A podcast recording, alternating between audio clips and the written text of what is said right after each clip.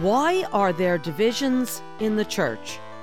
Pastor Greg Scalzo will begin to address this question in this edition of Shear Jashub, a Bible study program coming from Shear Jashub Christian Tabernacle in Madison, Connecticut. Hi, this is Patty Scalzo, and in the current sermon, my husband has been reviewing the New Covenant ministry and the correct attitude and stance of the New Covenant minister as part of the in depth teaching series he's entitled Heavenly Authority. Before we rejoin the Sunday message, I want to give you our website address. It is www.shearjashub.org.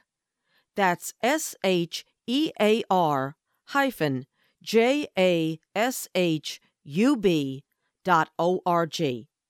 You can find a library of these radio programs, as well as special articles and information about our church, our services, and about Pastor Greg. So now let's return to the sermon as Pastor Greg Scalzo teaches from God's holy word.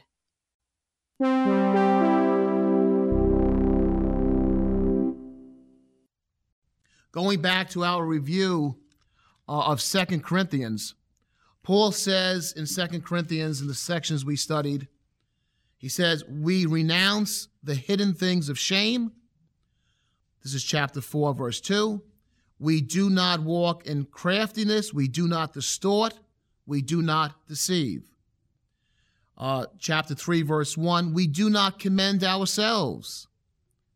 Chapter 4, verse 5. We do not preach ourselves. We preach Jesus. We preach Jesus.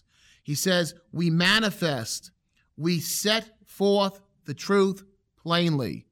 Chapter 4, verse 2. We manifest the truth of God. And the veil comes down. The veil is taken away. The veil over the heart, over the mind, as we turn to the Lord. For we all, every believer, is called to reflect from the least to the greatest the unsurpassing, the unending glory of the Lord with unveiled faces and be transformed. That is a New Testament. That is a new contract, the new covenant ministry. What a glorious new contract. What a high calling for every believer. As we studied last time, Matthew chapter 23, you are all brethren. That's review. With that solid background of the New Testament ministry, clearly seeing what God purposed for his church, for authority in his church, let's spend some time discussing different issues on authority. And the first one that comes up is the issue of division, division in the church.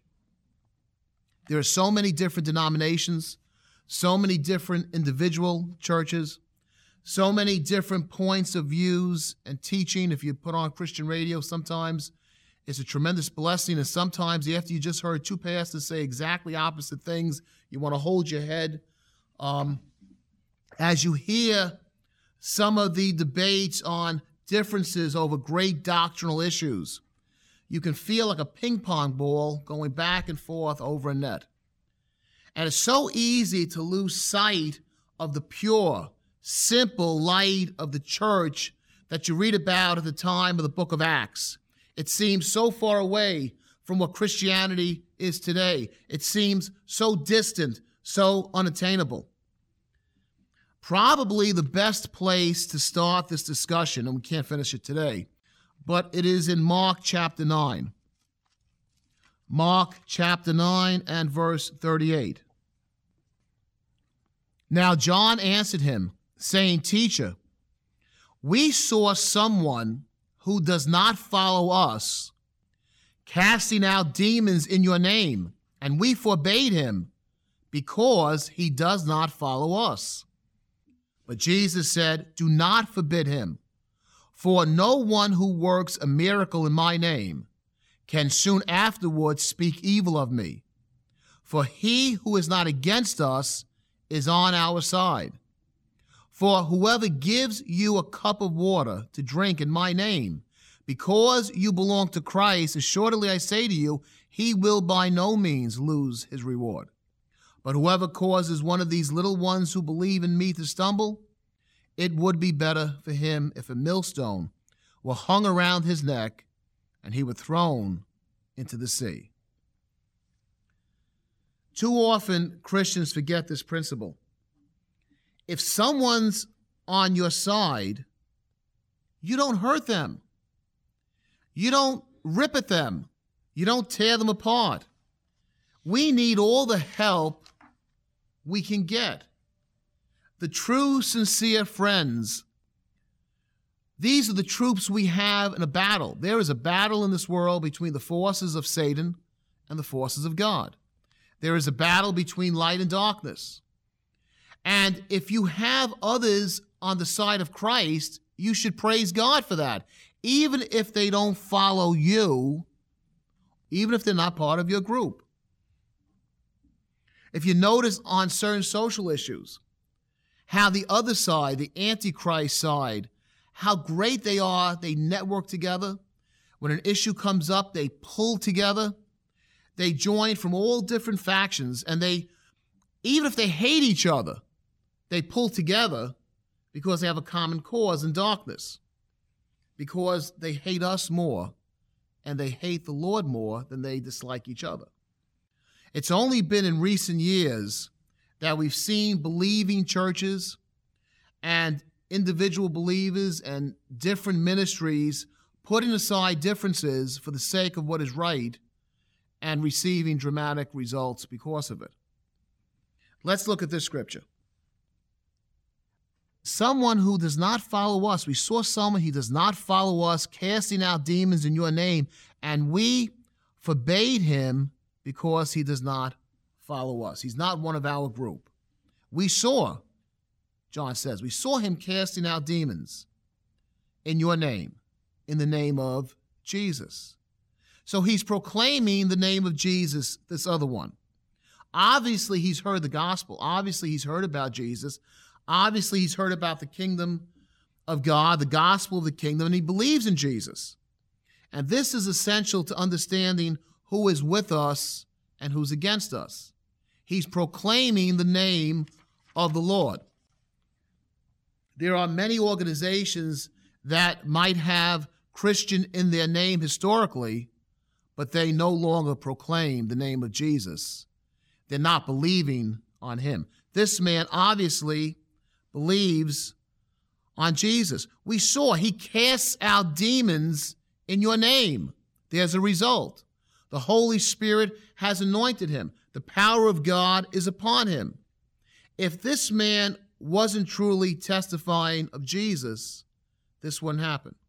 Later on in the book of Acts, in chapter 19, there are seven sons of a Jewish chief priest at Ephesus named Sceva, and they heard and saw the success that Paul had in casting out demons in the name of Jesus.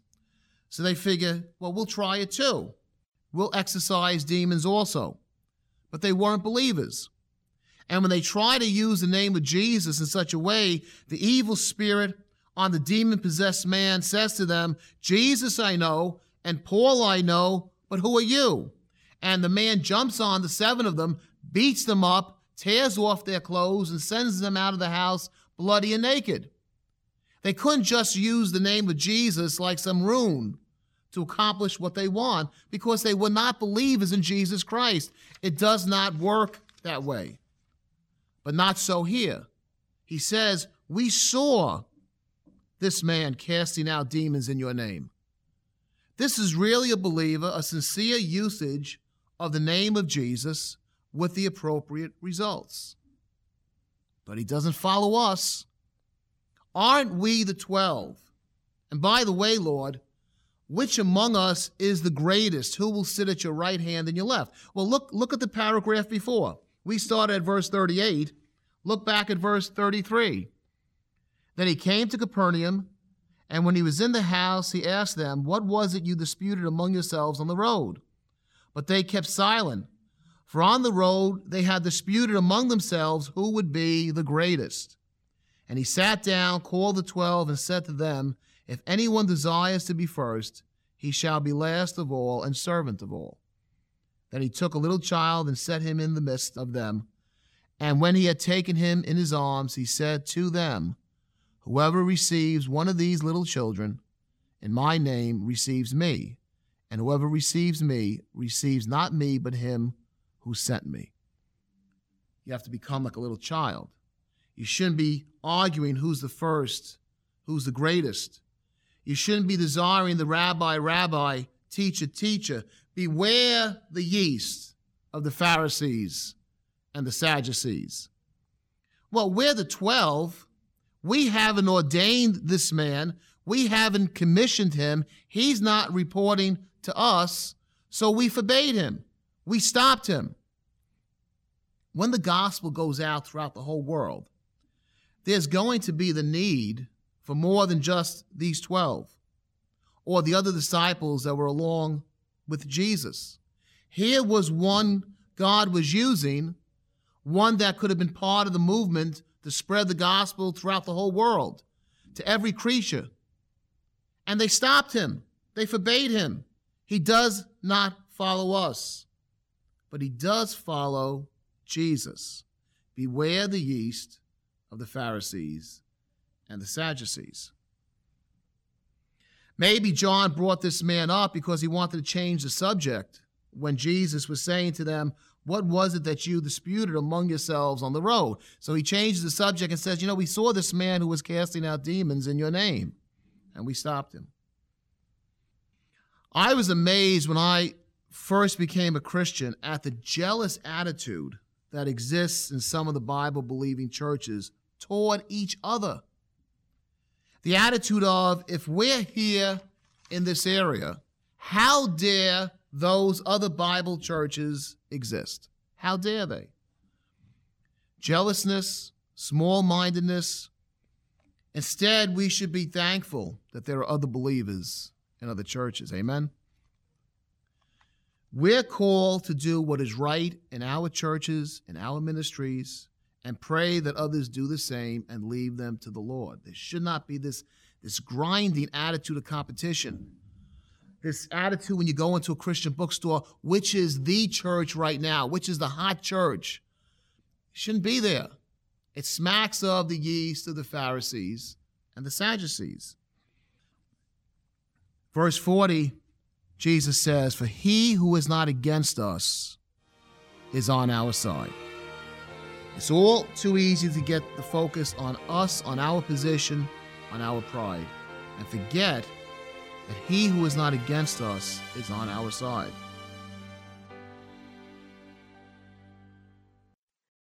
Join Pastor Greg Scalzo on the web.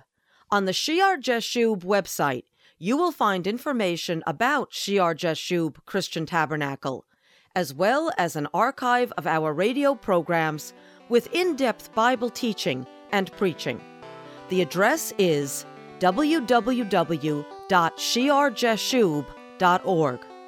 And can I ask you to pray about supporting this ministry?